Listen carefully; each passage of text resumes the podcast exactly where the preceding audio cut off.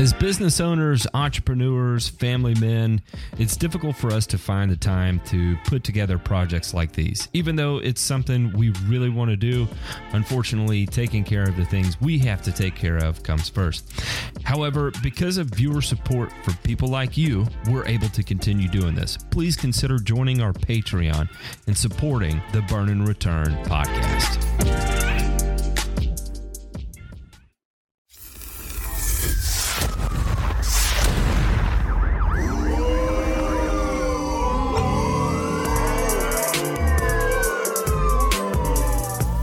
Listening to Burn and Return, a weekly one hour podcast covering news from the agricultural and turfgrass industries.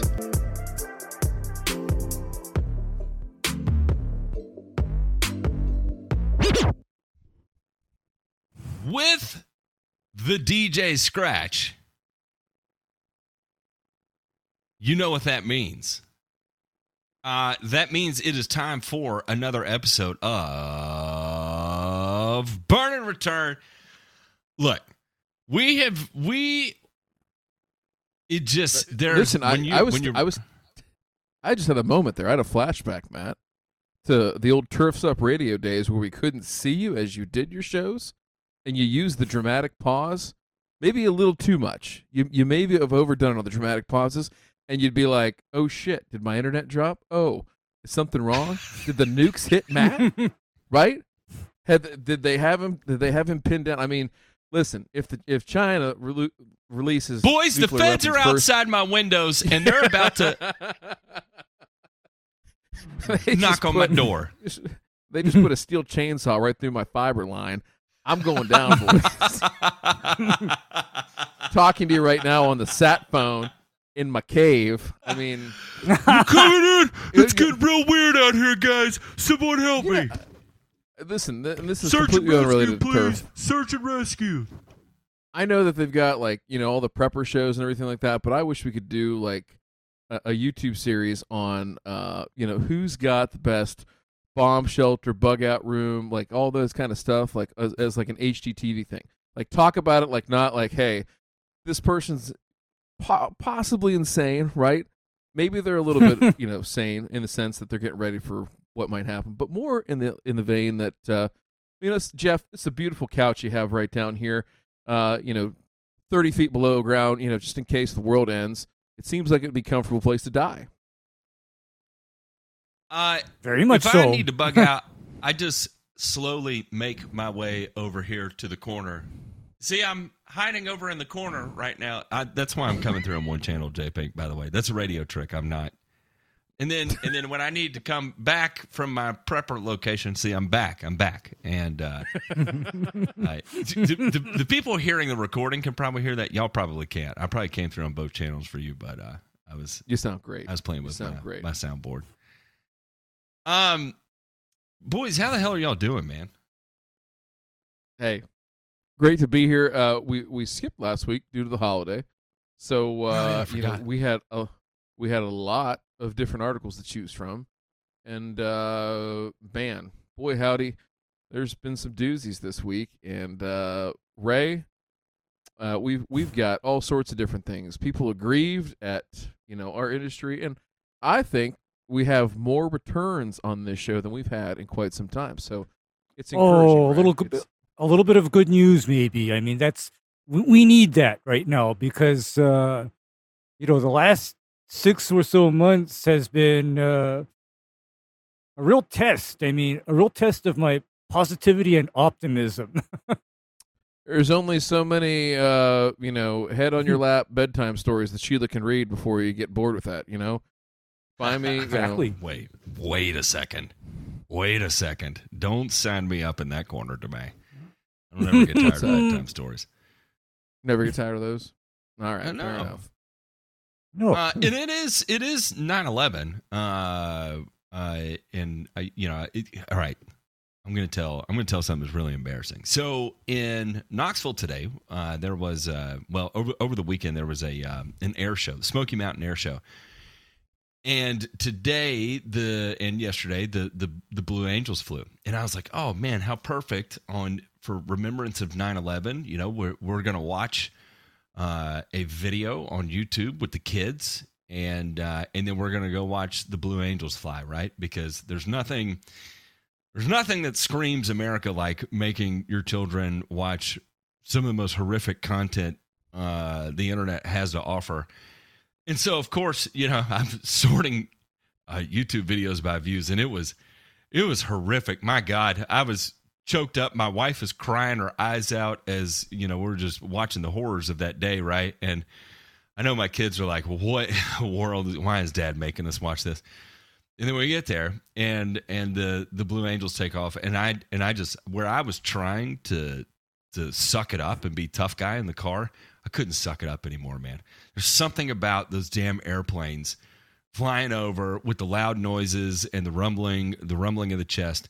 And uh, man, I just burst into tears. I just started crying. And my son looked at me like I was a moron. And uh, and it was okay. It was okay though, because clearly I needed to get it out of my system, and uh, and I did, and I felt a lot better afterwards. But it was it was uh, it was it was wonderful getting to watch the Blue Angels on 9/11. I will say that. That that that does seem pretty cool. If you've never seen the Blue Angels, I'd highly encourage you to do so. Um, but yeah, that uh, you know, hey, we're not on turf for a second, but uh, I think it's uh, it's important. I, you know, I, I read this article uh, a couple days ago about how uh, in the military now they are doing what you do, Matt. They are making sure that they educate soldiers, uh, sailors, airmen, all that, right? Uh, Marines to understand what that day was like, uh, because now the the, the newest uh, members of those armed forces weren't even alive when that happened, right? So you know, for the first time, it's you know, you, you, it's fresh in in everybody's mind who was there and everything like that, and who was experiencing that. But uh, that's kind of wild to think about. And uh, so, I don't know. It, it, the, the the I guess the thing that is always uh, kind of striking at this time is, you know, you have people that just are overcome by it and can't stand to think about it, and I get that. And then you have folks, Oh, yeah, you yeah, know, yeah. Uh, that that have to watch everything and like kind of like just re-experience the day because it helps them get through. It helps to remind them, hey, like I was there and this shit was so surreal that 20 years later, 22 years later, or whatever, it's 21 years later that, um, you know, it's it's still hard to process. So, hey, I, I'll say this: is thanks for being a human being, number one, and, and uh, having emotions, and number two, being uh, humble enough to to share those with uh, your son. That hey, man, sometimes the shit's a lot. You know, whether it's too much to process, you're overcome with uh, gratitude because we still live in a great, great country. But uh, hey, the kind of country that lets three unemployable assholes sit on YouTube and talk about grass, man. How fucking great is that? USA, baby. It is. Hell It yeah. is hard to hard to beat, and uh, and and with that, I guess we should we should get into the to the talk here. Let's uh, let's start. Let's discuss this week's headlines.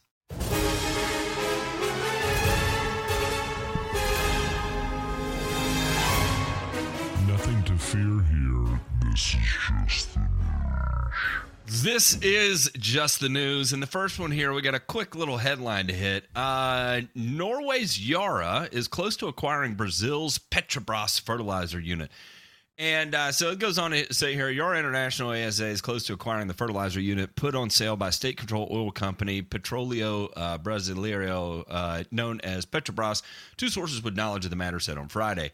Uh, Petrobras has selected Yara's bid, and the deal now needs to be approved by the company's board, one of the sources said. An announcement is expected over the next two weeks. Uh, Yara has declined to comment on market rumors. Uh, blah blah blah blah blah. Yara already owns five plants in Brazil and 24 mixing facility. It also owns mining and port operations, and uh, and they're just going to continue to expand in that. Now, here is why that is particularly interesting. Um, if anybody has been keeping up with the situation that's going on in Europe and the gas supply, uh, Yara has had to shut down a lot of capacity in the EU right now.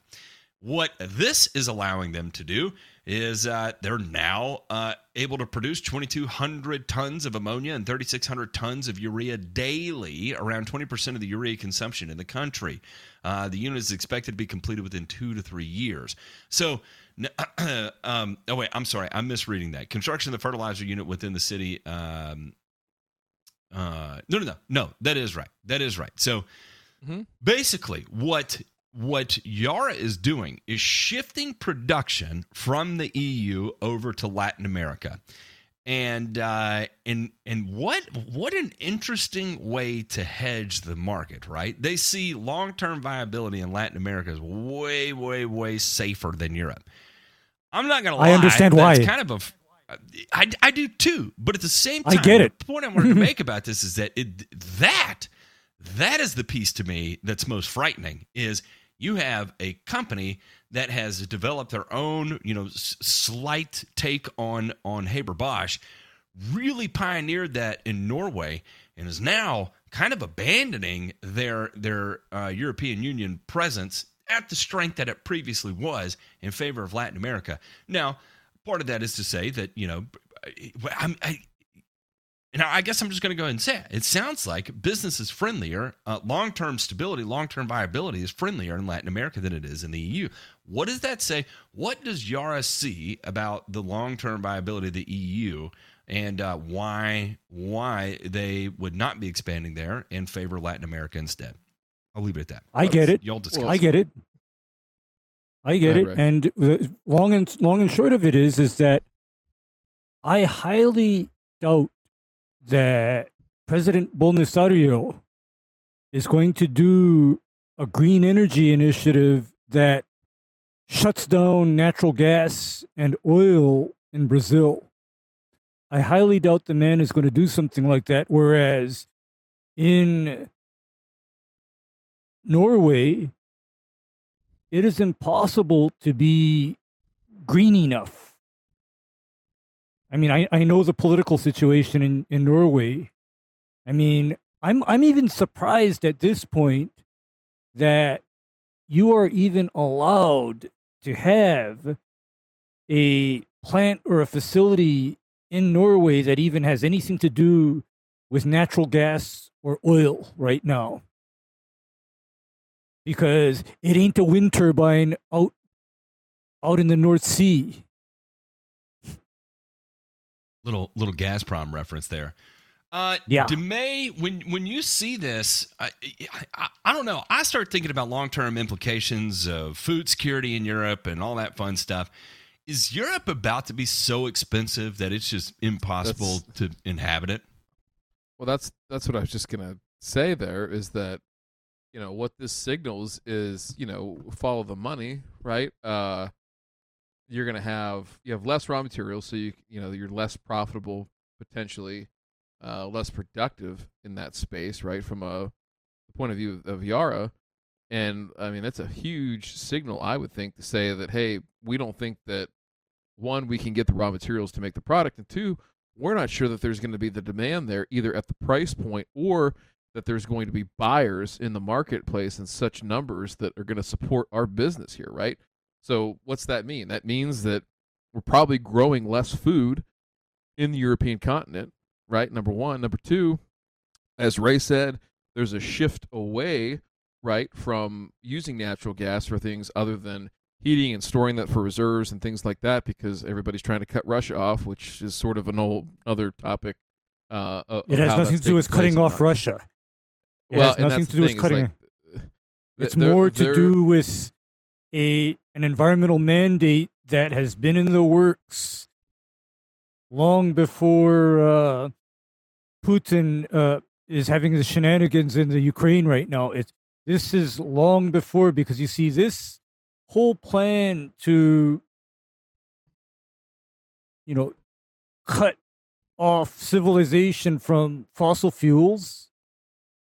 This has been part of the plan for years now, and it's just that it's a matter of bad timing in that uh, Europe is, you know, not uh, not taking gas from uh, the Soviet Union any or the, you know Russia anymore because what that means is that now with, with them unable to take the gas from Russia, then the, the certain sector politically has now seized on it and said, see, uh, this is why fossil fuels are bad.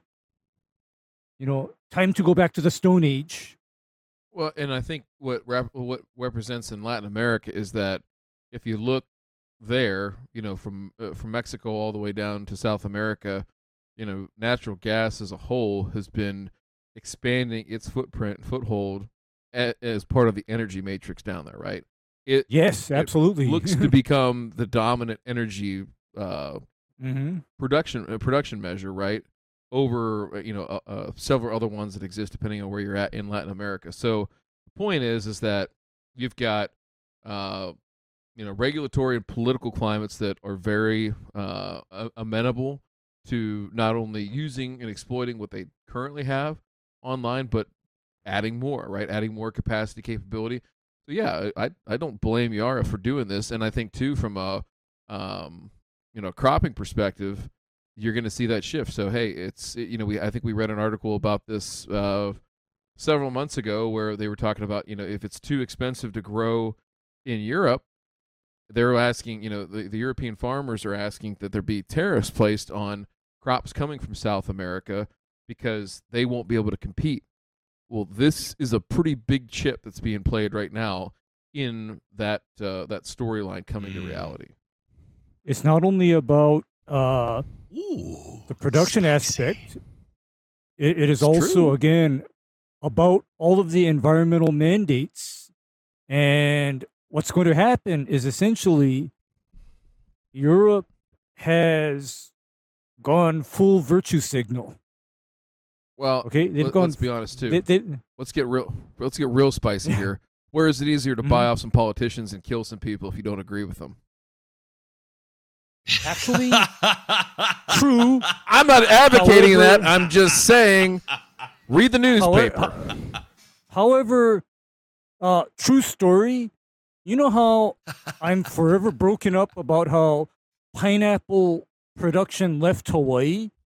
Guess where they're growing all the pineapple now? Guess where they're growing it all? Uh, uh, Latin uh, America, s- Brazil. Brazil.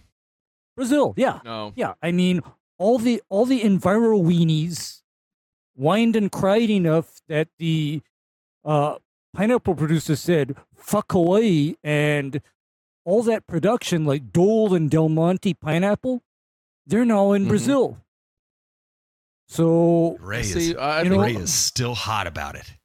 he's still Yeah, hot about. it. I- I, I- think Ray, there's there's a there's a grassroots movement that we can start with all of the hot wife swapping spouses people, right?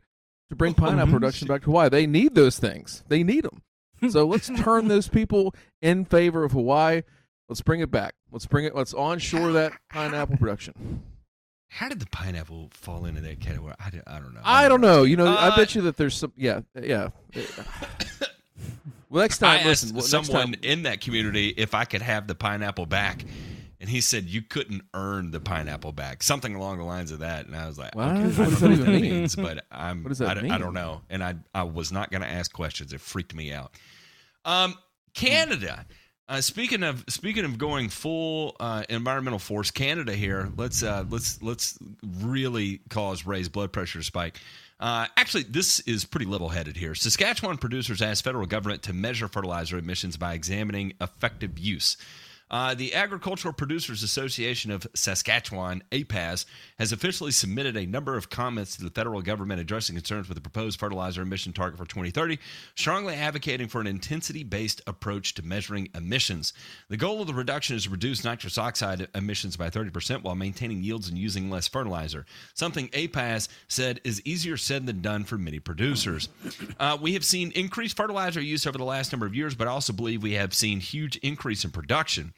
Um, when you look at the amount of nitrogen used per bushel of grain uh, produced, that correlation uh, would show we're getting good use out of fertilizer currently. Moving forward, he hopes through research from federal government that they can tell producers how to actually reduce emissions and keep production at current levels with the world relying on Saskatchewan for food.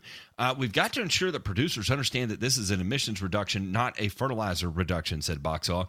We're at the forefront of the environment. We see it every day on our land and on our farms, and we care more than people give us credit for, and we will do whatever we can that's best for the environment. In the same token, we need to ensure that we continue to produce the, pro, uh, the, the products that need to be exported around the world. Uh, and then it goes on to say fertilizer use in Canada, Canadian farms has increased by 71%. Over the same period, fertilizer related emissions of nitrous oxide in Canada increased by 54%. It's not exactly a one to one in line there. And I think the takeaway from that is uh, this final line that it says right here for Boxall, it's all about how the government works with producers to create a plan.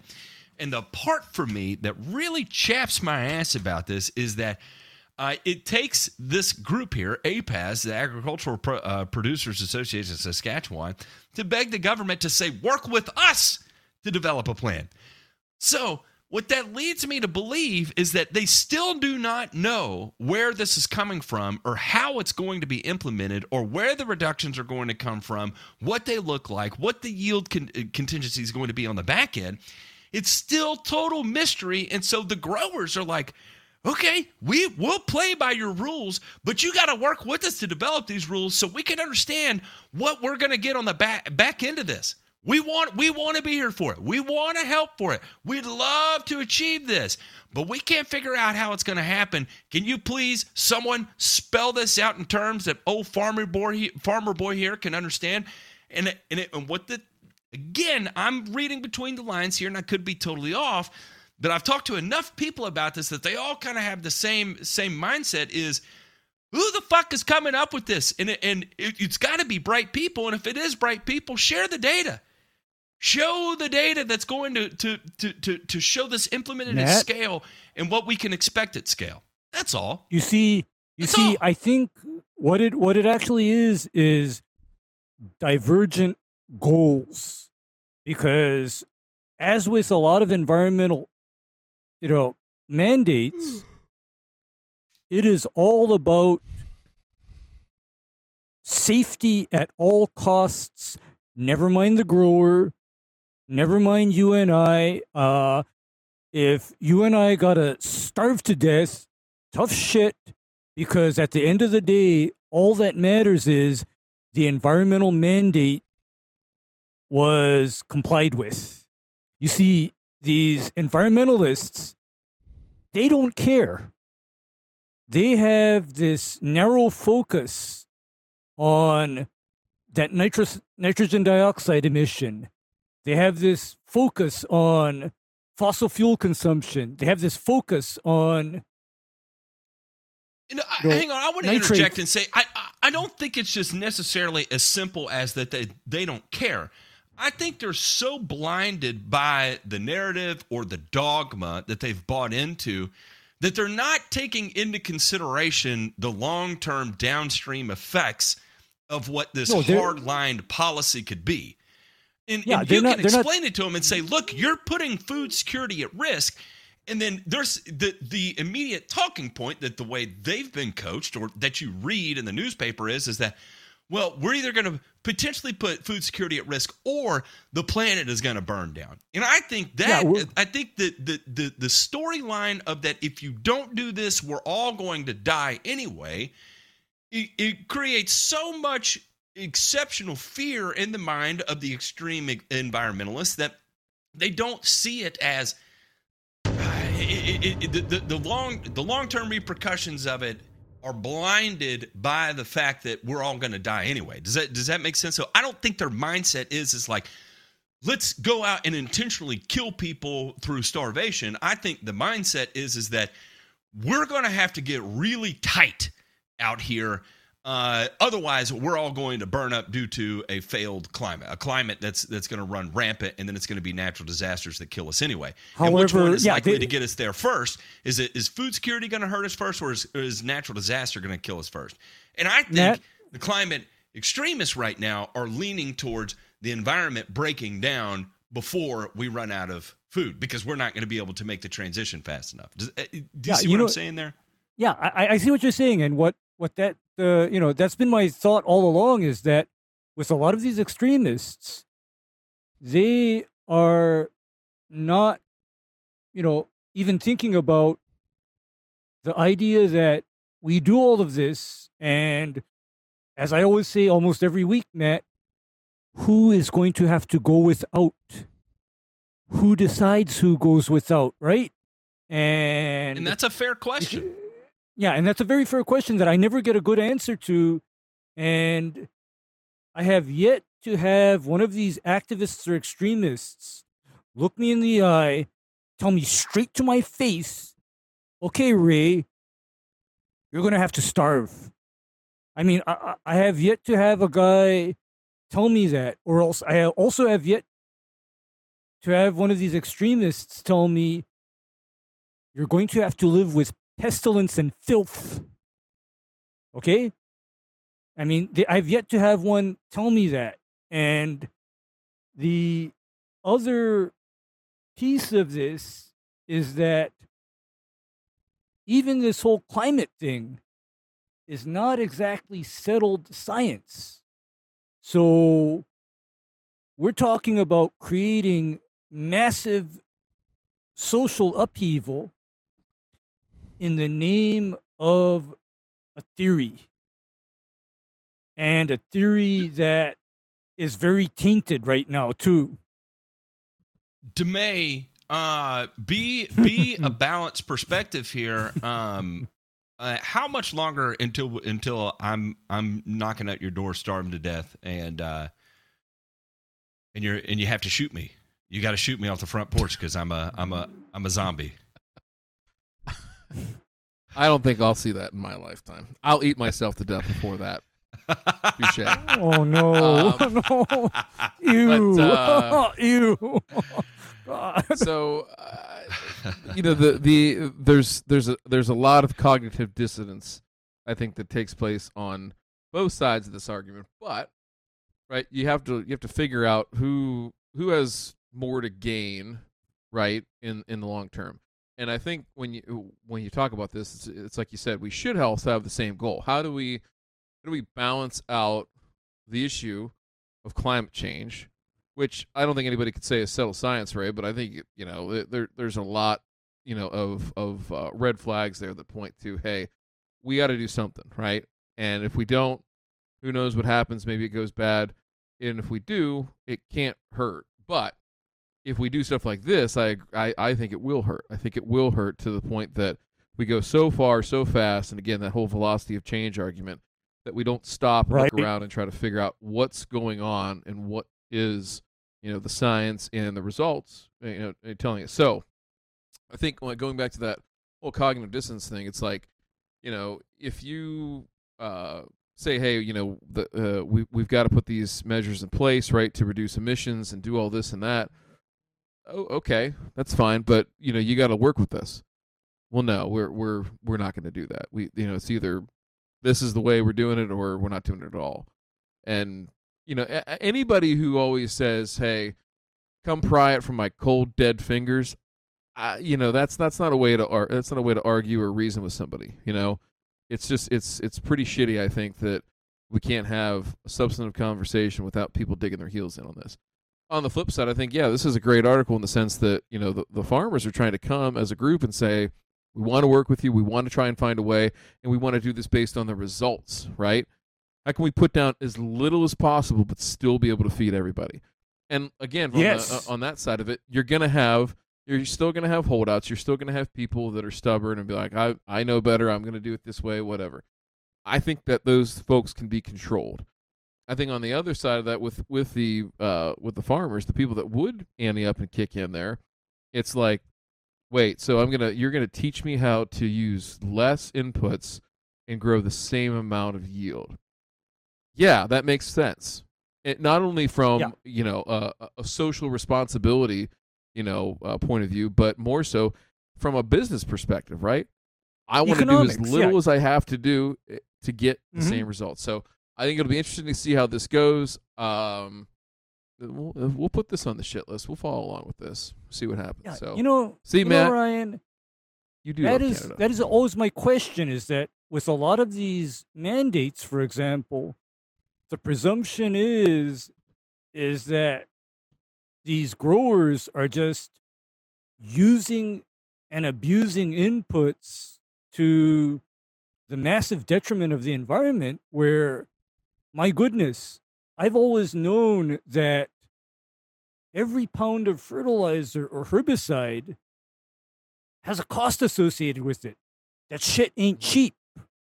So i i'm especially triggered with the idea that a grower would need to be told from on high you need to cut back when most of these growers they already are using the minimum amount possible and get still get the yields because this shit's expensive you know? This stuff is mm. expensive. Yeah. it's not like they they just throw it out willy-nilly and all is good. No these guys are trying as is trying not to use more than they need to because using more than they need to cuts into their bottom line their their profit per acre Yeah, and and I, I, exactly like Demay said, we'll keep a close eye on this and see. And uh, and and right now, it sounds like the government trying to control people rather than the government working with people, and that's going to create people digging their heels in uh, because. Uh, there, there has to be some free choice employed in this and some data to, to go behind to help encourage people to exercise their free choice. And until that's shared and shown and demonstrated, uh, it's just going to be a continuous level of of fu no fu uh, back and forth. uh, some good news is is that a uh, University of California Riverside researcher has identified some really really drought tolerant Bermuda grass. Um, let's see here. Uh, we are uh, well. I, was I was scrolling a little too far far down there. Here we go. Uh, the cheerleader for public enemy number one greeted me at the gates to UC Riverside's agricultural experiment station with a smile and some choice words. Every time there's a serious drought, I'm in the LA Times, Jim Baird said, only half jokingly. Why is it always a knee jerk reaction? When it's not a drought, I don't hear from you guys. I don't hear from the water agencies. Then we go through uh, then we go through our wasteful ways. Lawns, you're the bad guys, everyone then says. The tall, skinny, loquacious Baird is the head of UC Riverside's Turfgrass Research and Extension Program devoted to the study of growing and maintaining lawns. He's the only such faculty member of the University of California system, which makes him the state's Mark Twain of turf, our LeBron of lawns, the Ira of grass. Uh, I had to. Uh, I asked to meet with Baird at his workplace to see uh, how he was weathering these times. As California and the American West suffer through the worst dry spell in a millennium, the municipalities are offering residents to let their grass die of thirst or rip it out altogether. A lawn evangelist like Baird seems as uh, seems as heretical a sight in Los Angeles as the Angels hat at Dodger Stadium. Uh, Baird was not only unapologetic, but was more than happy to clap back at the haters. It's not the grass fault to continue. His words rapid and passionate. People waste water. Government officials tell the public to water their lawns once a week. Uh, people then water for hours at a time and waste far more than they would have if they were left alone. You want to cut water use? Raise the prices. Educate. It's amazing how little is conveyed to the homeowner. Instead, it's all about we need to police you. Oh, spicy take. Yes. Uh, and so then he goes on to have uh, identified uh, drought tolerant to the point that it needs 50% less water than most lawns in Southern California. Soft enough to use for recreation, attractive enough for customers want to buy. Keeps a healthy green tone during the winter and when most other lawns go dormant. If we can get the state to have John lawn owner get paid to take out his current grass and use one of ours, he let the thought linger. Uh, don't tell me that our grasses are water pigs. Don't tell me that we can't compete in that arena. Baird's grass cultivars, right now named UCR 17.8 and UCR TP6.3, were selected from more than 400 hybrids. The plot before us was planted last year as a final exam of sorts before Baird felt confident enough to hit the publicity trail. It's time for a close up. And then it goes on and on and on. Uh, uh, he has looked at all kinds of different turf grasses, everything from Zoysia grass to warm season to cool season, and uh, and he's starting to feel good about some of the things that are coming out. So, I, if there's a will, there's a way, and uh, and I, I don't. There's something about Baird here that is just really, really inspiring, and I hope the rest of the turfgrass breeders uh, are able to to uh, take something from here um, because this is exactly what's going to be uh, what has to be um, uh, developed in our industry if we're going to continue to move forward. Because the drought of the West, even if it does correct, it'll shift somewhere else, and then you know we'll have to employ the same things they employed there to be able to survive it, right? And uh, and if we're behind the times on that, they're going to continue exactly like he says here. Show up and say uh, the lawns are the bad guys, you're the bad guys, and uh, and the government's going to feel the need to police their way through it instead of uh, instead of trying to develop their way through it, right? So I don't know. I think this is fantastic stuff here.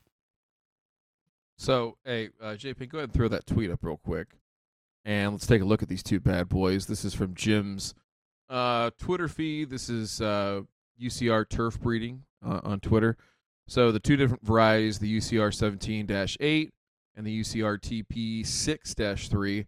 Uh, you'll see these left and right. So this is, if you're listening uh, on audio, you can't see this, but this is uh, plots of a, a whole bunch of different varieties, experimental and named varieties, right, where they're doing drought research on these. So 37 days with zero water. Uh, and the two plots that we're looking at of the two uh, experimentals that are going to be released here by UC Riverside look pretty damn good. And just for reference here, Ray, in the back, uh, on the photo on the right, you've got the Tifway 2 has the knife sticking out of it. And uh, Yes. I wouldn't say it's I wouldn't say it's dead yet, but we're we're coffin shopping right now. You know, we're out there. You know what? Uh, I, I, I, Ryan, I just call that Tifway 2 in what I call commercially unacceptable condition. Okay? Whereas the uh, UCR, I could take that. Mhm. I mean, I could imagine having that in somebody's front lawn.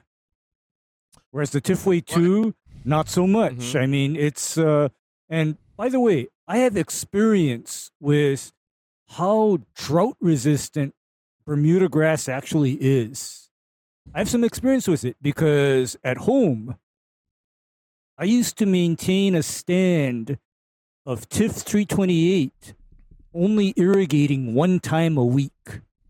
hmm And one thing to point out here too, from a breeding perspective, is uh, you know we the, some people, uh, especially on the tubes, will use these two terms interchangeably. They will they would talk about drought tolerance and drought resistance, right?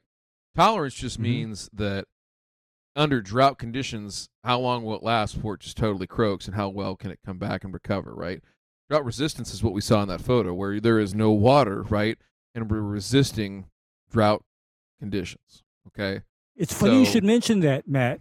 I mean, it's funny you should mention that, Ryan, because I hear the horse shit pulled about Zoysia to me all the time.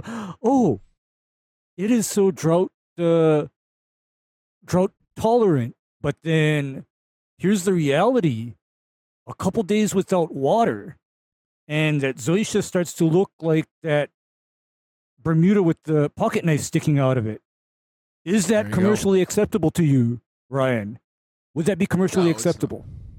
No. And and so I hear it where yeah, it'll green back Uh, it sounded like the government came and clipped Ray there, uh, which uh, after after the first two articles there, I could see that see that definitely happening. Uh, one more thing to get Ooh. to in the headlines before we move on to Joe Knows Turf, and that is uh, Monsanto won a verdict in St. Louis County Roundup trial. So uh, the uh, this is. Ah, this is where it gets interesting, right? Because uh, Monsanto has, you know, uh, well, Monsanto Bayer has put aside billions of dollars to settle this, and uh, but now they've won one, and if one is going to be won, I would say this might be the catalyst to see some of these huge losses of Bayer begin to subside. Um, so I don't know, something to keep a keep our eye on, and uh, we'll see how it plays out. Uh, Ryan, because I know you've invested so much time into this, how about we check out this week's Joe Knows Turf?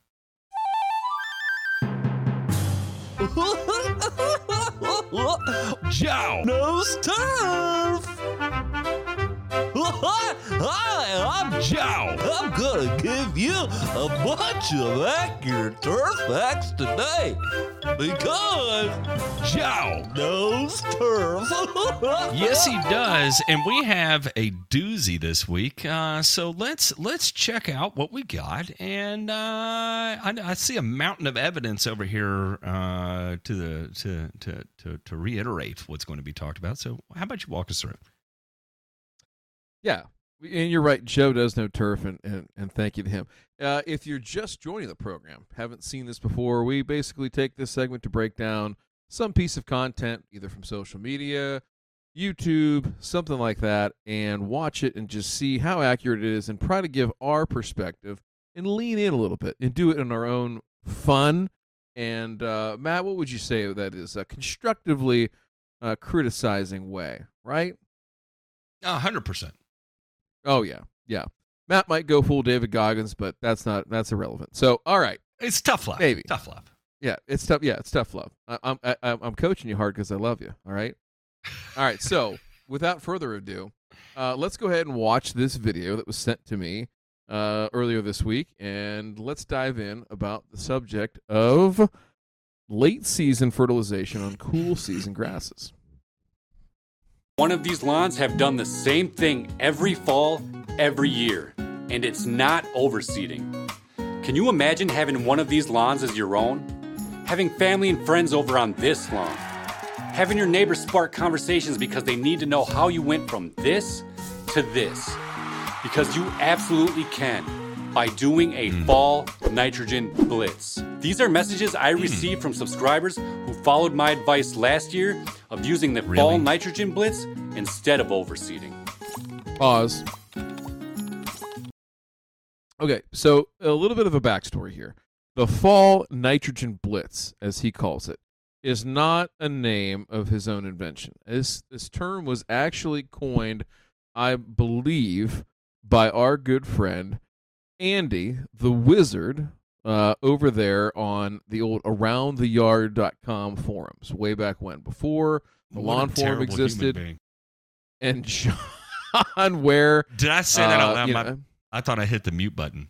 no, you, you you missed it actually. Um, but anyway, um, the way this all came to be was that you know uh, if you didn't know him and didn't understand the website, uh, Andy was sort of like the Iron Fist, and what he said went, and that was sort of how it was. So he he would embark on this uh, this blitz, as he called it, to apply copious amounts of fertilizer towards the end of the year. Now, part of it was uh, billed as you know in keeping with some of the current research that had been done. Uh, there's a lot of work going back, you know, all the way back into the late '60s up through the mid '80s, late '80s, where they examined the topic of, hey, can we put out you know larger applications of nitrogen later into the year, say like September, October, even into November, and have good results in terms of turf uh, quality. So let's go ahead and continue to watch uh, our friend here, Lawn Life, I believe his name is here. Some of you are probably wondering by now, what is a fall nitrogen blitz and why should I do this instead of overseeding? The fall nitrogen blitz is a fall nitrogen plan that professionals have used for decades to keep golf courses, athletic fields, and home lawns looking great for the rest of the current growing season as well as the following year. During the summer months, our grass has gone through a ton of stress with all of the heat and drought it has endured. And once temperatures start to drop again, your grass will start to bounce back and want to recover. During this time is when we should definitely be hitting it with nitrogen to help it thicken up, recover, and store its food supply for next year. For cool season lawns, when the air temps start to drop below 80 degrees, you know it's go time to start the nitrogen blitz. With this nitrogen plan, we will be spoon feeding our lawns 0.5 pounds of fast release nitrogen per thousand square feet every two weeks for the rest of the growing season. Zapow! Do it every week if you have a really thin lawn. By doing this, we will be thickening up our lawn and giving roots a food supply to store as carbs for the winter, which means a faster spring green up and a healthier lawn coming out of winter next year. But there's Pause. definitely a Okay. Uh, wait, I'm sorry. There's a little bit left. Let's go ahead and let him finish that part. catch. I apologize. you better be prepared to start mowing. A lot. but trust me, it's going to be worth it. So why the part fall- I want to watch here? One more. So before we get to this part here, before we get to this part here, uh, the whole golf courses athletic field uh, professional thing. Uh, Matt, can you uh, educate me as to what the what the, how much did you sell the fall nitrogen blitz program to your tall fescue customers uh, when you were in lawn care? What how, was that? Plan? How often did, did I sell it? Yeah, yeah what was, what uh, was it? it was uh, what, was it was one hundred and seventy three thousand dollars a fall. Uh, that was that was what I sold it for. So let me guess, nobody ever took you up on it. No, uh, and it, and it to be, I'm I'm, I'm going to be fair here. I never offered it either. I just listen. I didn't. That and me, the, ladies and gentlemen, that and many other things were off the menu with Matt Martin when he came to your house I, to treat your lawn. Demay, I never, I didn't sell it on the on the bent grass either. Like I never, I didn't do it. So uh, uh, again, so here I, I just want to clarify this piece is that uh, from a um, from a standpoint of professionals doing this, uh, they do it in a much, much, much different way, uh, and especially when it comes to uh, cool season grasses and how late that we're going to talk about doing this. I, I think it'll be interesting. We'll get into that here towards the end of the video. So I want to hear the answer to this question: Why the nitrogen blitz instead of overseeding? Let's hear this answer, and then Matt, I'd like to dive into this just a little bit before we talk about sure. the technical whiteboard stuff instead of overseeding. For one, it's much cheaper and a lot less work to do the fall nitrogen blitz rather than overseeding your entire lawn. Also, when overseeding, it takes multiple seasons for that grass to eventually mature into a strong, healthy strand of turf. With the fall nitrogen blitz, we'll be using your already mature grass and basically pumping it with steroids for a fraction of the cost of overseeding. If you overseed Pause. every Matt,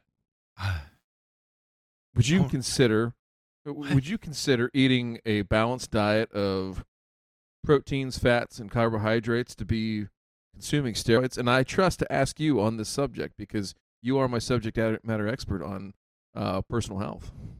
Uh no. Um, so the basic building things... blocks that the shit that you need to survive, you would not consider steroids. Uh, that's correct. Okay, very good. All right, so here's the issue: is uh, hashtag fake natty.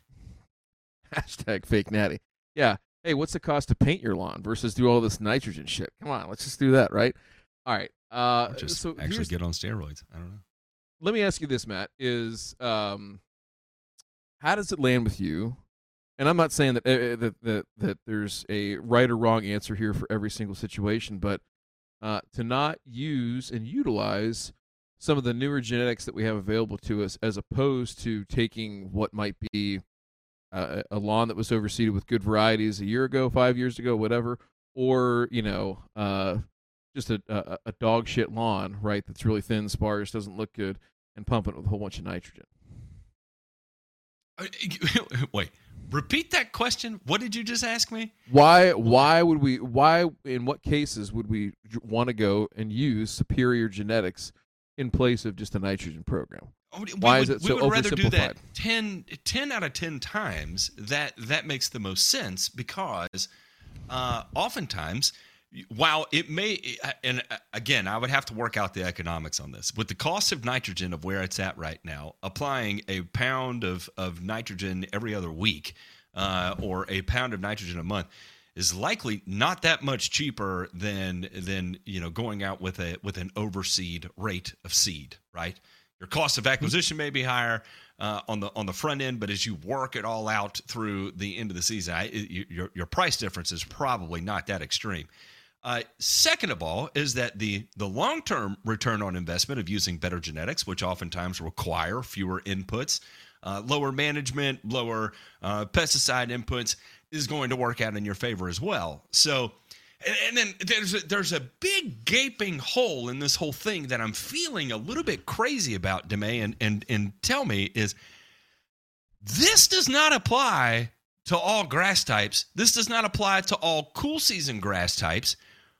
What are, am I over am I skipping some caveats here because when I'm thinking of overseeding And I'm what I think he's talking about as far as the grass type of stop overseeding and, and employ this, he's he's left out a key caveat to where this applies and where it doesn't apply. Correct. So uh, I think what you're trying to say is if I have a fine fescue or predominantly fine fescue lawn, for example, this would not be a very good idea, right? So again, we're oversimplifying a little bit on uh, not being specific about grass types and you know areas of the country, things like that. So If you had a tall fescue lawn, yeah, this not, al- probably not would great. not apply. not great, not great. So J Pink, go ahead and throw up this link real quick. And this is not to to show for anybody. We don't sell seed. Uh, this is a, a, a the Alliance for Low Input Sustainable Turf. It's a it's a co-op or a group of co-op growers of seed that come together and they put this through university testing at four different sites. I know Rutgers, Purdue, and forgive me if you scroll the way to the bottom, J Pink. I think it's got the other two sites on there where they show uh, where they're doing and where they're, where they're going. Maybe not. It's on the website there. Check it out, A-List Turf. And Matt, what they do here is basically they're uh, cutting the water down. I believe to almost uh, it might be sixty percent ET. The whole protocol is actually on their website. It's it's pretty good. As far as fertility goes, though, they do this as a two year trial, right? So they establish, and then uh, they get a pound and a half the first year, one pound the second year, and that's it, right? So trying to grow these, and then basically the ones that pass muster in terms of how they look, you know, from a turf quality standpoint, how they do on uh, disease, insect insect resistance, all that kind of stuff, is what you see here on these lists. You know, so you've got uh, different varieties or different cultivars here within uh, each species that they're saying can be maintained at a significantly lower uh, level of fertility and still look great, right? Uh, relative to what else is out there in the marketplace. So again, this is only uh, a voluntary thing. You've got several of the biggest seed growers, though: Seed Research of Oregon, DLF Pickseed, Mountain View, Landmark Turf and Native, uh, and Lebanon Turf, who distributes a lot of seed as well. So some pretty good companies in there. All right, J Pink, let's go jump to those last four chapters of the video real quick, and let's see how this kind of ends up here.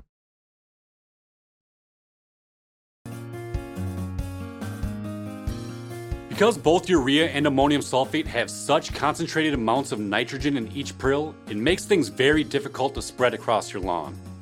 In a perfect world, we'd be able to dissolve these fertilizers into liquid form and put it down in a backpack sprayer to get uniform coverage. But because we want to put down a lot of nitrogen at once, we just can't do that without burning our lawn or watering it in right away. So the best way that I've found to put these products down is to use a hand spreader with urea and a normal granular spreader with ammonium sulfate. You'll want to use close to the lowest setting on each of these spreaders and just go over your lawn multiple times in multiple different directions. This may seem like a lot more work than that's actually needed, but you'll definitely get the best coverage by doing it this way. Pause. Okay. Uh, I, I just want to go ahead and refute that properly calibrating your spreader rather than running it all out over a given area and hoping it all evens up and everything like that. We got to do better than that. Ah, it just you chaps know. my ass. And let, let's explain why why that's a bad thing. Is if you're just setting it to the point where it dribbles out, how are you ensuring uniform coverage, right? And what I mean by uniform coverage is to say you make a pass across the yard, you still got material left over, you alternate directions, you go the other way, and you make two passes of the 10 you need to to get down the uh, uh, an entire coverage of that area that you're treating, but you only are able to get two passes down. Well, you've got down the rate you needed across the entire lawn, but you did not get it down evenly. You got down half the rate or, or a percentage of the rate across the whole thing, and then you got down a percentage of an additional percentage of rate across two passes of your backyard or front yard or whatever area it is you're treating. So the point is is that you do not have even coverage that way and that's not a way to guarantee even coverage and it paints the picture of the necessity of using precisely calibrated equipment because that is bad bad bad advice Agreed. We can do better with this, especially if we're applying this much fertilizer. All right, i promise Go you pros do not do that okay go on with your bad self. Or any of this to One be of the most frequent questions I get about the fall nitrogen blitz is how much fertilizer do I need to put down and how do I calculate it? I recommend putting down 0.5 pounds of nitrogen per thousand square feet every two weeks if you have a decent to good looking lawn. If your lawn's in really rough shape, I'd recommend throwing it down every week. Now, that doesn't mean put down 0.5 So again, just to clarify that, 0.5 pounds of actual nitrogen every two weeks if you have a quote unquote good to decent lawn, and if you have a thin lawn, that's to be 0.5 pounds of actual nitrogen per thousand square feet per week. All right, let's play it here. Let's continue on the timing piece. five pounds of product per thousand square feet. That's just how much nitrogen we want to put down. To calculate actual pounds on the ground, we're going to use a simple calculation. Say we want to put down 0.5 pounds of nitrogen per thousand square feet of ammonium sulfate. What we're going to do is we're going to divide 0.5 by the nitrogen content in that bag. Since ammonium sulfate is a 2100, that means it's 21% nitrogen. So we're going to divide 0.5 divided by 0.21, and that's going to give us 2.38 pounds of product we need per thousand. That's actually good feet. stuff. Good way to show If we have a 6,000 square foot lawn, we need to multiply 2.38 times 6. And that's going to give us 14.28 pounds, which we need to spread over the lawn evenly. As soon as I notice my grass is done growing for the season, I stop nervous. the fall nitrogen blitz. There's no need to put down more on after this. The grass should have everything it needs to come back crazy strong in the spring and have a great green up. And what's even crazier is that even by putting down this much nitrogen, you can still get your grass much darker green. All you have to do is follow the steps I give you in this video right. right here. Man, that's the part you cannot leave. Do you hear that? Yeah. Where's that coming What is from? that? I don't know where that came from. That was Uh, Ray. That's Ray- that's Ray, Ray- that's Ray. sending us noise. Ray, That's right. Ray's in the Ray's in the air raid shelter right now. Ray, Ray's in a Cover truck. your cover your head. Uh, there, there's something specific about that. Okay, so he said when the grass stops growing, stop applying. Okay, um, here's the problem: is that I am cutting grass here in in East Tennessee until Christmas because it is still growing until Christmas. I may be cutting every ten days at Christmas, and uh, and really, really, it could stand a cut or two probably into January. If that is the case, if that is the case, I'm going to be somewhere four, four and a half pounds of nitrogen in the fall. Why, DeMay? Why? I don't know. I don't know. So let's start here and let's let's understand what we're talking about here. So we've we've talked about uh, what lawn life and the 54 or so thousand people that watched that video so far in the last four days, which is frightening. That part to me is frightening. That this is man, that getting- is that's bad. That's getting that kind of reach. Okay, so let's talk about this uh, from a scientific. This is going to be uh, whiteboardish, Matt. We'll go through this together. All right, we're going to get through it. So, uh, typical growth curve here on a cool season uh, grass, right? We go into fall time, we're getting uh, significantly higher shoot growth than we have all summer. We all know that, right? Not quite as much as what we would get in the spring, but it's certainly chooching pretty good. Also, getting a lot of root growth at this time too. So you can see here as we go into November, December, this sort of tails off a little bit uh, as we transition towards about Thanksgiving time. Top growth sort of ceases. Root growth is still taking place at this time, right? And so this has always been what people have said is like you want to make that late season application, uh, you know, as late as you possibly can. And that was sort of the professional method of doing this was, hey, go out there about Thanksgiving, Matt, even down by you near Christmas, right? Make that last big slug of nitrogen go out, and you'll have a green lawn all winter and a green lawn next spring. Okay, so uh, a, a couple of things have happened here in the ensuing uh, time since the late '60s when this whole thing came out and was uh, was made dogma within the industry. Okay, the first thing that took place was uh, Michigan State. A guy by the name of Kevin Frank uh, did a ton of research that was established even before he got to Michigan State, where they basically have uh, plots, lawn plots that are out there at the research center that were established uh, back in the very early 90s, like between 89 and 91. And they put lysimeters in the ground. Lysimeter is a just kind of like a big cylinder that sits down inside the soil and catches leachate, anything that comes through there, so that they can measure it and doesn't go all the way down into the ground. Okay, So these studies have been out there now. Uh, I, I think they're actually still going, but uh, they wrote a report on this uh, to look at Kentucky bluegrass lawns in particular and the fate of nutrients that are applied to those. Right? They did a couple different ways here, and J Pink, go ahead and throw up. Uh, let me see here. That is going to be the first picture I or I sent you here. The green chart. That little table up, the green chart, and we'll take a look at this one here. So they had two different, uh, two different um, uh, runs that they were doing here between a high rate and a low rate. High rate for the first uh, five years of the study was um, five pounds of nitrogen per thousand square feet per year. The low rate was two pounds. So you can see here, these are our lysimeter numbers, what they're picking up in the terms of uh, nitrate in the water. Once we get into like year three and upwards of year four and five on those high rates, we're getting uh, rates of uh, nitrate in the water and the leachate here that are far above what are allowable for us to even have, right? So they made the decision in 2003, after 2003, that they needed to back that down. So you'll see that the data here, we go from 25 parts per million, 30 parts per million in 2002, 2003, and they cut that rate down to four pounds as the ceiling, as the high rate, and it immediately started to drop. All the while, you know, the high that we've ever had, highest we've ever had here on the low rate is about two pounds per, or, or excuse me, two parts per million, all the way up to about six parts per million. So the point being here is that in a mature lawn, we need less nitrogen for it to actually work right and not leach. Okay, so they're getting good acceptable turf quality even on the low rate, but we have far less in leachate that's coming out of here. Okay, so that's that's slide number one there. Now let's go ahead over here and talk about Matt, our uh, not our good friend, but we certainly do admire uh, Doug Soldat up at the University of Wisconsin Mm-hmm. uh, who this is actually still from Kevin Frank's work, but we'll take a look at this real quick.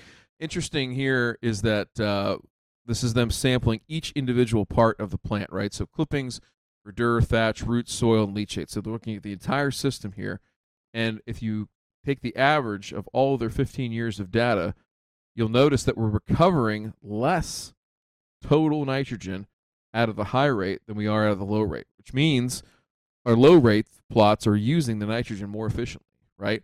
And if you go look at that too, we've still got more captured in soil. We've got um, less in roots, but we've got more up here inside of our plants and less in the leachate. So, all things considered, I think uh, we're showing that in a long-term study that less nitrogen, especially in mature lawns, not necessarily in new lawns, but in uh, I think they they said the breaking point here, the Michigan State study was about 10 years. Okay, so let's jump over here to Soldat stuff.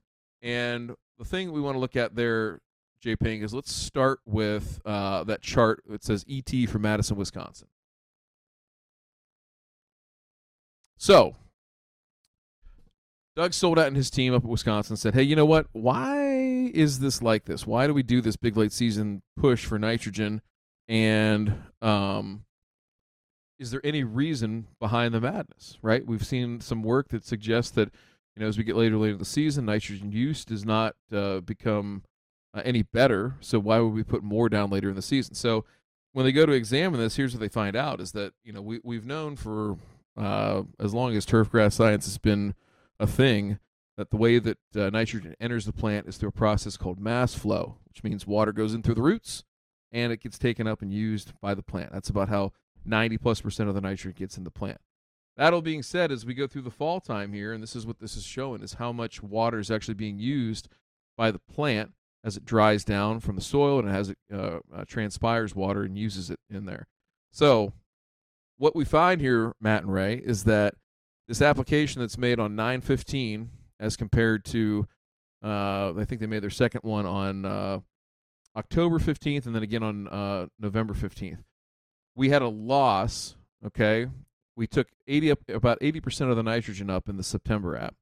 We took about 19% of the nitrogen up in the October app, and we took about 11% of the nitrogen up in that November app. So we went from 80, and in two months' time in Madison, Wisconsin, we went all the way down to 11%. So this whole idea that hey, if we're going to just keep pumping out a half pound, half pound, half pound, where's it going? Kevin Frank's already answered where it's going. It's going in the ground, boys. It ain't going to the plant, and it's not coming back the next year because the interesting thing here that uh, Dr. Soldat and his team did was they said, hey, let's just make sure that this stuff's not hanging around until like next spring. You know that it's not somehow you know just leaching out and it's gone. That's what we think is happening, but let's just check. They did, and they had single digits of stuff that was captured that following spring. So the point here being is that this fall nitrogen blitz is a made up thing. It's made up by somebody who didn't understand the science behind it to start. It was been perpetuated by people that say, "Hey, if I put more fertilizer down, my grass gets greener." Well, no shit, Sherlock. That's what's going to happen. Up to a But at point. what? Up to a but point. at what point? at what point Yeah. are you Mhm. doing this? At what point are you doing this and causing harm and wreak and wreaking havoc? Right? If you're on the what was that? Uh, what was that term, uh, Matt? The nit- nitrogen terror train. Yes, uh, that was what I read. a the direct- nitrogen terror train. So yeah, so the, for the people that think that they need to have some type of, uh, you know, and maybe this is maybe I'm overanalyzing this, but you know, people that want to have a nice lawn and do this in the fall, how would they do this? Simply put, and if you follow what uh, Dr. Soldat and his research team will say, is go out sometime if you're in a cool season area here in the Midwest, the Northeast, throw out a half a pound of nitrogen, and if you want to uh, put a little bit of it slow release up to fifty percent, go for it. But that's really all you need.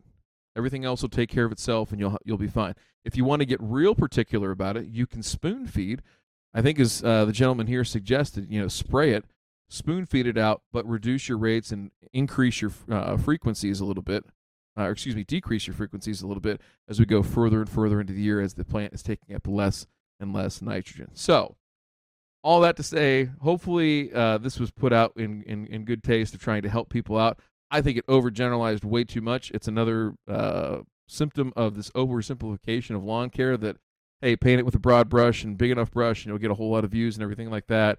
And if you want to have, you know, pretty stripes and dark colors and, you know, flex your big dick energy out there in the lawn, fucking great. But please stop doing it in the wrong way and follow the science. Thank you very much. This has been your edition of this week's Joe Knows Turf. Uh, that was incredible, and uh, and I hope everyone that watches this that subscribes to that uh, idea of a of a fall nitrogen blitz takes into consideration everything that was put forth there. Uh, gentlemen, we are way over time, so we're going to have to do a shortened segment of this week's burns and returns. Uh, but let's go ahead and take a look at this week's burns.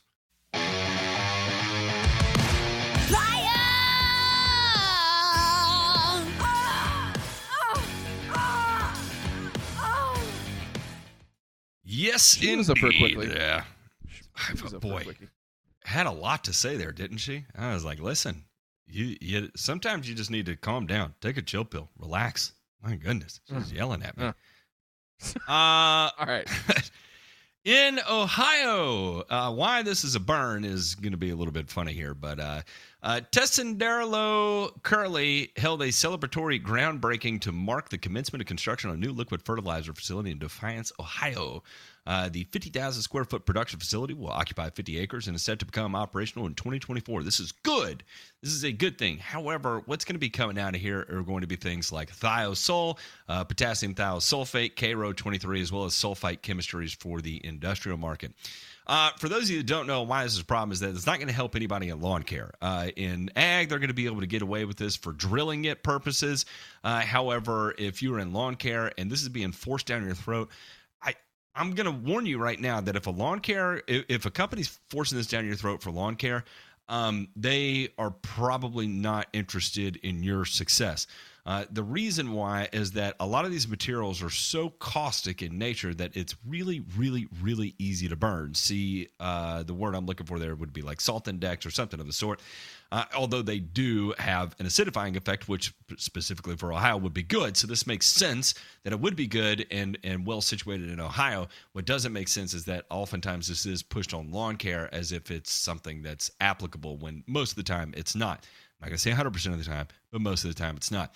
Uh, the second thing is is that oftentimes uh, KTS, uh, potassium thiosulfate, ammonium thiosulfate is all going to be a byproduct of the production of acetaminophen.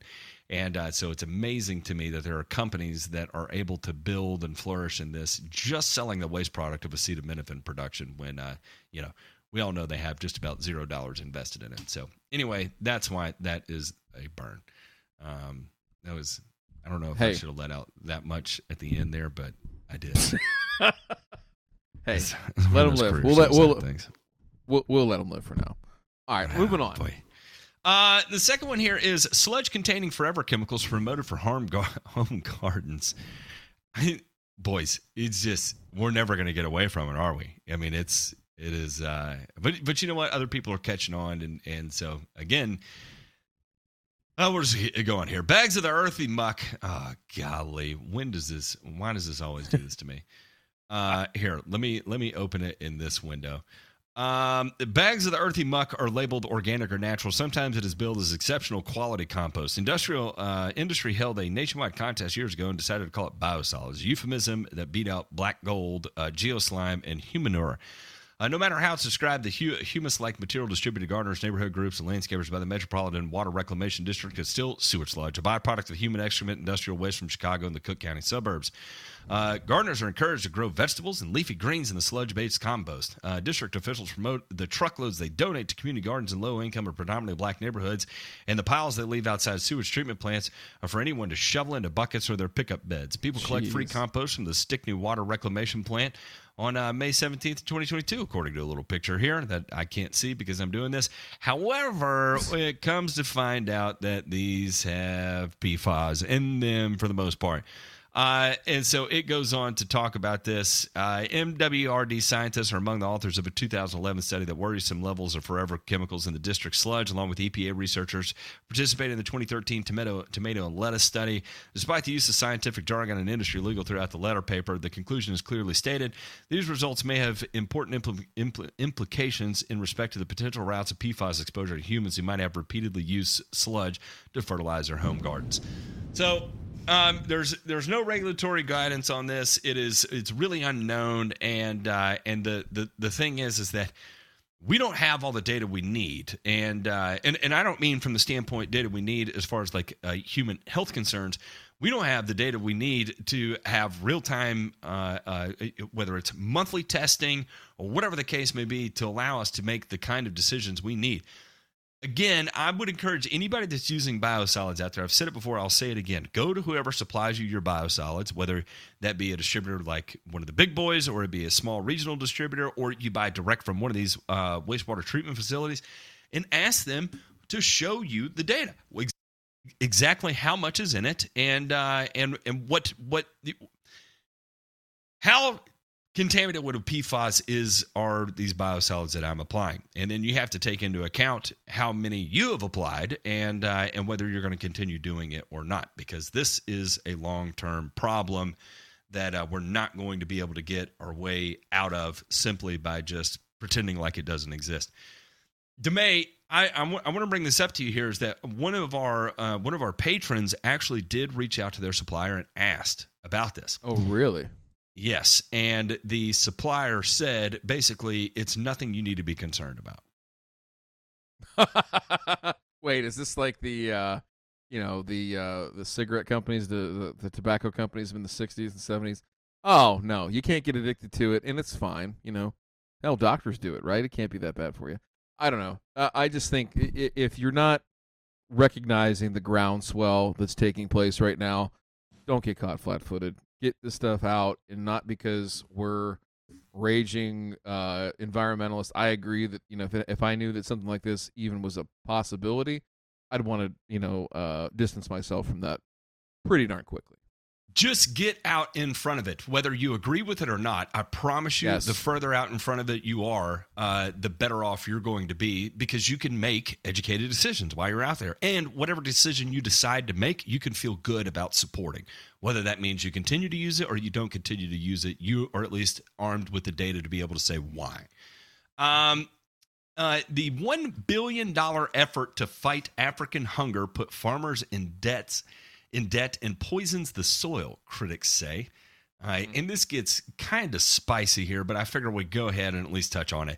A billion dollar philanthropic effort promising a green revolution for African agriculture has fallen far short of its goals, according to critics who say the project has yielded more harm than good for local farmers and crops.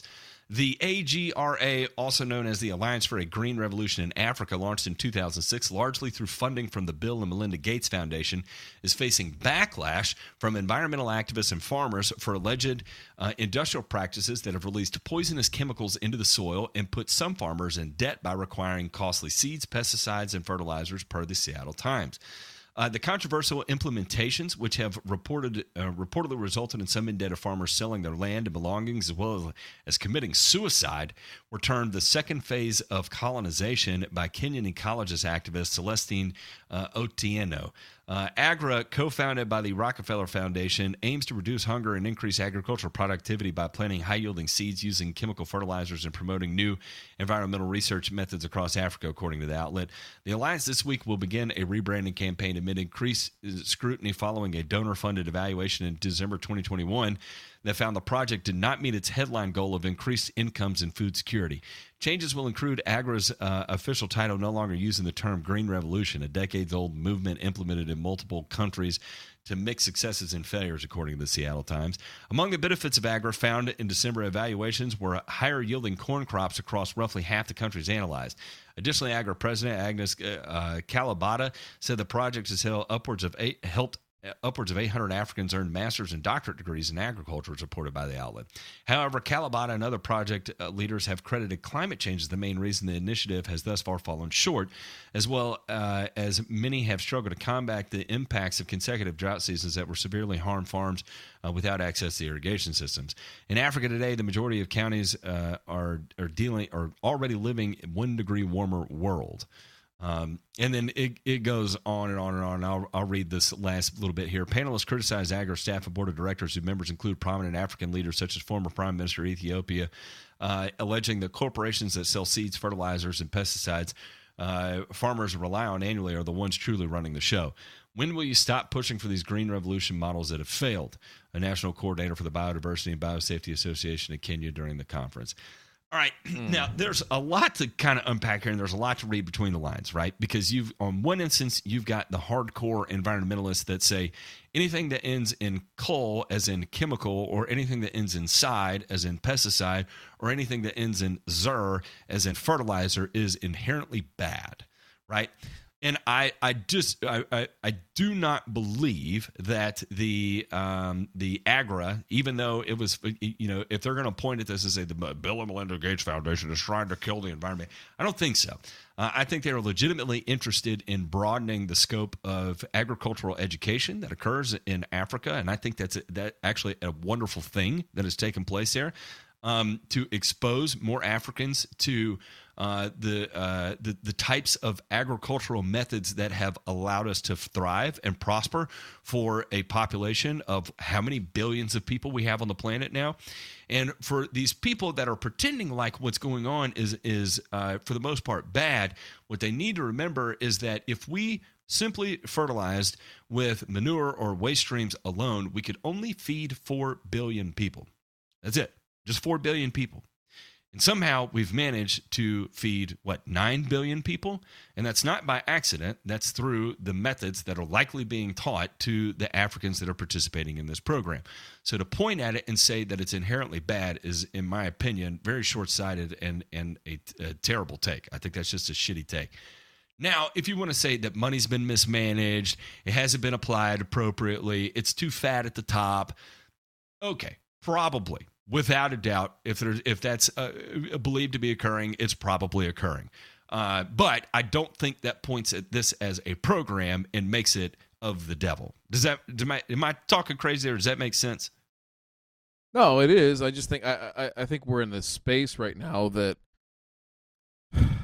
this is the other side of this, right? Is that uh, let's let's let's uh, mash up a previous article eh, with what we were talking about with Canada and Europe and South America with Africa, right? And they're so far behind on the traditional methods, right? How are we going to, you know, how do we merge and skip ahead, you know several chapters and go from you know what little you know knowledge infrastructure everything like that that they do have right in a relative basis right to hey now you're going to be you know uh, it, there's just a lot of stuff that's got to happen man. And uh, i don't know it, it, this this part of it where you know what are we teaching and how is this stuff that they're going to need to forget in 10 years? And are we right back in the same place when we figure out maybe that some of the stuff that we're teaching them oh man that's really bad. Like you know we're not doing that in canada we're not doing that in north america south america you know europe anymore but here for the last 10 years we've been teaching dogma and bullshit to people in africa and now we got to start all over again so that whole part of it the political the greasing of hands and kickback like you can't tell me that shit's not happening i'm just sorry I, maybe maybe i'm i'm uh, maybe It's, i am it's being happening. too- you know it's yeah, happening. I was, I- exactly. So take it for what it's worth. It looks pretty in paper, and it'll probably be a burn for uh, a, a good long while. So uh,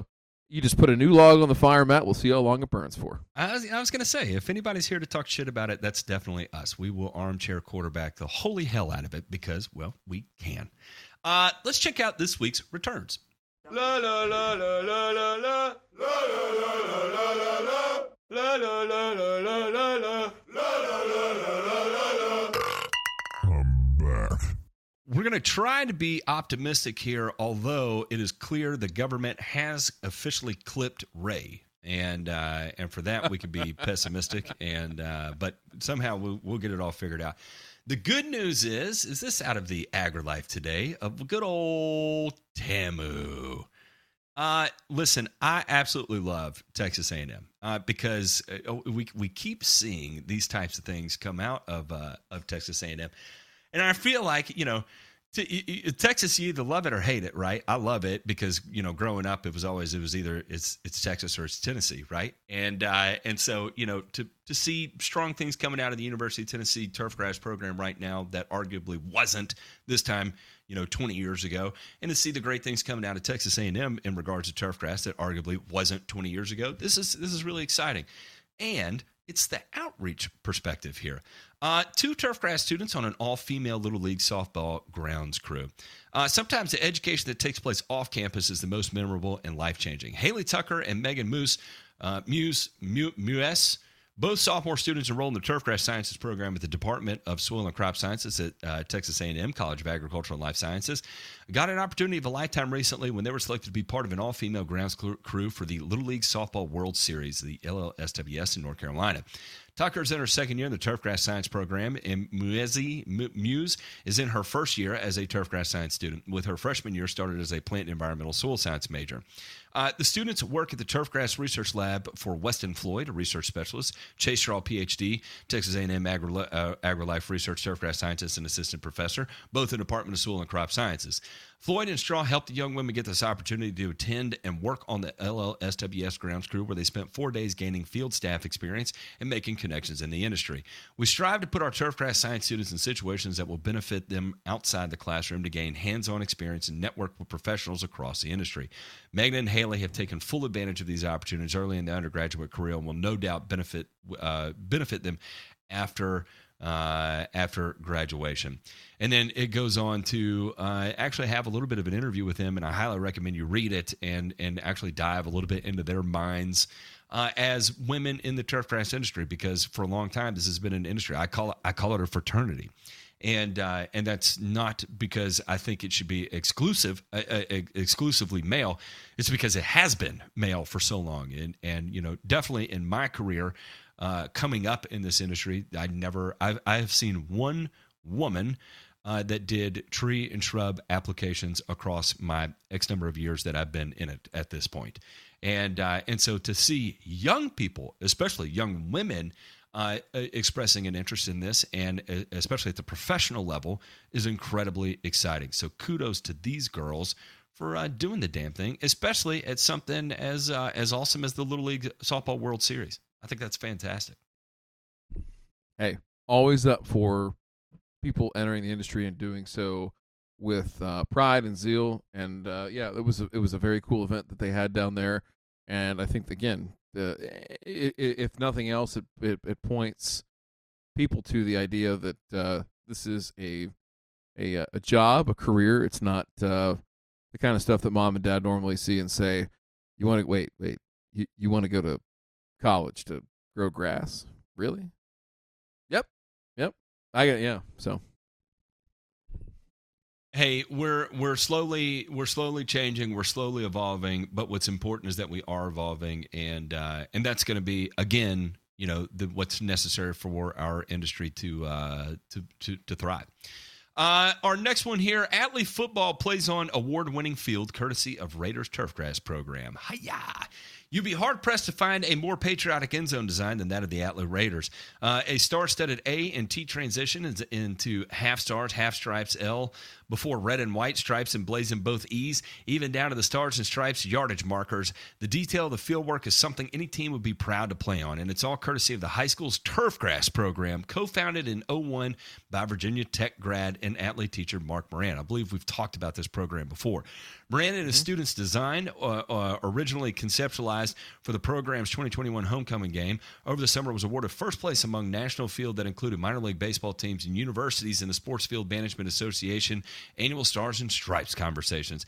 SF, SFMA is a nonprofit that manages facilities at schools, colleges, universities, parks and recreational uh, centers, and professional sports stadiums across the United States. Atlee Stars and Stripes design garnered more than 500 votes. People assume you go out there with a big old stencil and make it happen, and that's not the way. Moran said the process behind bringing to life to uh, bringing the, the design to life, adding that he helped with the concept, but his students did all the hands-on work. It takes a lot of time to plan out. It's really a community community-based program, and it's fun to see kids take pride in what they're doing. And it goes on about this, and I think even more so than just a, a community building program, it builds a certain amount of uh. I'm gonna I'm gonna say this as ridiculous as as possible there's something about the guys that you absolutely or or girls up to this point i say guys just because that's all i experience in the industry. But the guys you get out there and you grind with day in and day out you develop a certain amount of mutual respect for because you know they have tolerated the same level of intensity. They've performed at the same level of intensity that you have over the season and and that that kind of camaraderie as a result of it you don't i i don't know maybe you do experience in other industries and i just haven't worked in enough of them to see but it definitely builds a certain level of camaraderie and it builds a lasting impression and a lasting uh, it's it's it's such a team concept that that pushes each person to their to their limits that uh, it's I don't know. It's an amazing experience, just the camaraderie aspect of it. And, and again, I use the term fraternity because that's exactly what it feels like in in essence. No, I agree. Do you I mean, agree? I, think, Okay. I agree, and I think that for for these kids to have the opportunity to do it in a uh, you know a, a space where they're not getting paid for it, and I don't mean that they're being taken advantage of, but I mean where they can actually learn, like where the whole pur- purpose is not like, hey, we got to stay out in front of the golfers today. Hey, we got to do a thousand dollars on this truck today. Hey, you know, um, you know, first pitch is at seven o'clock, and we we can't really teach you a whole lot.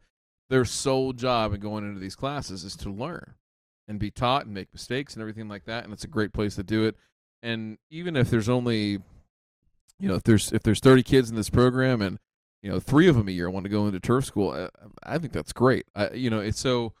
I think this is what we need, you know, at a high school level to to show people and show uh, adults and their uh, loved ones, parents, uh, teachers, guidance counselors that there uh, there is uh, you know rewarding work here, both on an intrinsic level and an extrinsic level, right? So uh, hopefully more and more of this will be coming. Uh, I know there's several programs here that are similar in Ohio that uh, and, it looks to be growing too. So uh, hey, I'm all about people you know buying into the industry, jumping on in with two feet, Matt, and uh, being the leaders of tomorrow when we all uh, get clipped by the government. It, it it won't be long, and we'll all be dead, and uh, and we'll. Have But it'll to be slow and these kids- torturous. I mean, yeah. Oh, yeah, for us it will be, but you know, Yeah. probably Yeah. deservedly. Um, I'm sorry for all the pain I've caused to so many people. Uh, a review of the tall fescue fungicide trials in 2022. Lee Butler of NC State University has finally I'd say finally, has released an updated review of fungicide efficacy trials on various diseases in tall fescue. I love the data that comes out of NC State. I love their turf files, and uh, and this is just another um, a great perspective of uh, things you can expect, especially in the North Carolina area. I would say this would apply for the most part to the majority of areas in the transition zone. And uh, and what's interesting too is that they're already starting to tease some uh, experimental sprayable products here and uh, and with to varying degrees of efficacy because uh, you know not everything's going to be a home run, and we'll see what ends up being released and what doesn't end up being released. If I had to guess of these experimental uh, uh types of products, we're going to. Um, these might fall into the microbial category, and this is going to be kind of like the things we saw out of AgBiome uh, when they when they started to come out with their uh, mm, bacteria or mm-hmm. or whatever mm-hmm. pseudomonas I can't even remember what it is uh, type of, uh, of, of fungicide, and uh, so anyway, something to keep an eye on, especially for uh, professional applicators that are out there. Something you can quick reference right here and see what's going on. Go ahead, Deme. Did did you see in those results? Could you tell me how uh, humic acid and, and super juice fared? Where'd those end up on the table? Um, as non-treated control. That's right. That's right. Uh, okay. And if you don't believe me, try it yourself. And uh, because that's something I have done a significant amount of, because at one time before it was humic acid, it was SumaGrow. Before it was SumaGrow, it was ICT Organics. Uh, after ICT Organics and SumaGrow, it was uh, it was whatever the guys that would install the refrigerator. Um, the, the people yeah. that pretend Organics. like uh, yeah, Hoganics. Uh, the people that pretend like this is new technology can shove it right up their ass because people have been chasing the specific bacillus bacteria that's going to change the world since at least the 80s. Uh, and and if I recall correctly, in the early '80s, uh, that was like the dream was that you had this bug in a jug that was going to change everything, and it's just recycled reiteration after recycled reiteration. oh, maybe you don't supply the actual bug, you supply the things that feed the bugs, kind of sort of deal. And apparently, humic acid feeds the bugs, which I'm not seeing a whole lot of data that shows that either. But it's neither here nor there. Um, okay, uh, for the mailbag. Uh, Andy, we have run way too long. Um, I have. I have listened to the people you have suggested here, and boy, oh boy, I'm going to do you one better. I'm not just going to talk about Gabe Brown and Joel Salatin. We are in the midst of talking to a farmer right now that actually subscribes and implements these types of organic methods pitched by Gabe Brown and Joel Salatin. And we are going to do an entire Thirsty Thursday episode with this guy. And uh, and so the amount of data that we're going to be compiling and the amount of data that he's going to be bringing, because this is a uh, a multi-decade farmer that's coming. So I'm sure he's going to be bringing the thunder, and uh, and I, I promise you, we're going to be bringing the thunder too, and it's going to be from two different perspectives because one comes from agriculture, the other comes from turf grass, and uh, and we're going to have an absolute great show of it. So Andy, bear with us. You are not forgotten. You are, uh, in fact, you are prioritized in a big, big way. We've never had a guest on just to appease one comment before. So uh, thank you all for tuning in. We are going to go hang out with the uh, we we've got Ben the Lawn Guardian come up coming up on Thursday Thursday. Right now we're going to go hang out with our patrons, patreon.com forward slash Burn and Return, and let them pick this week's title of the episode. For those of you that don't know, we have a live show coming up. It's going to be a live meetup, meet and greet.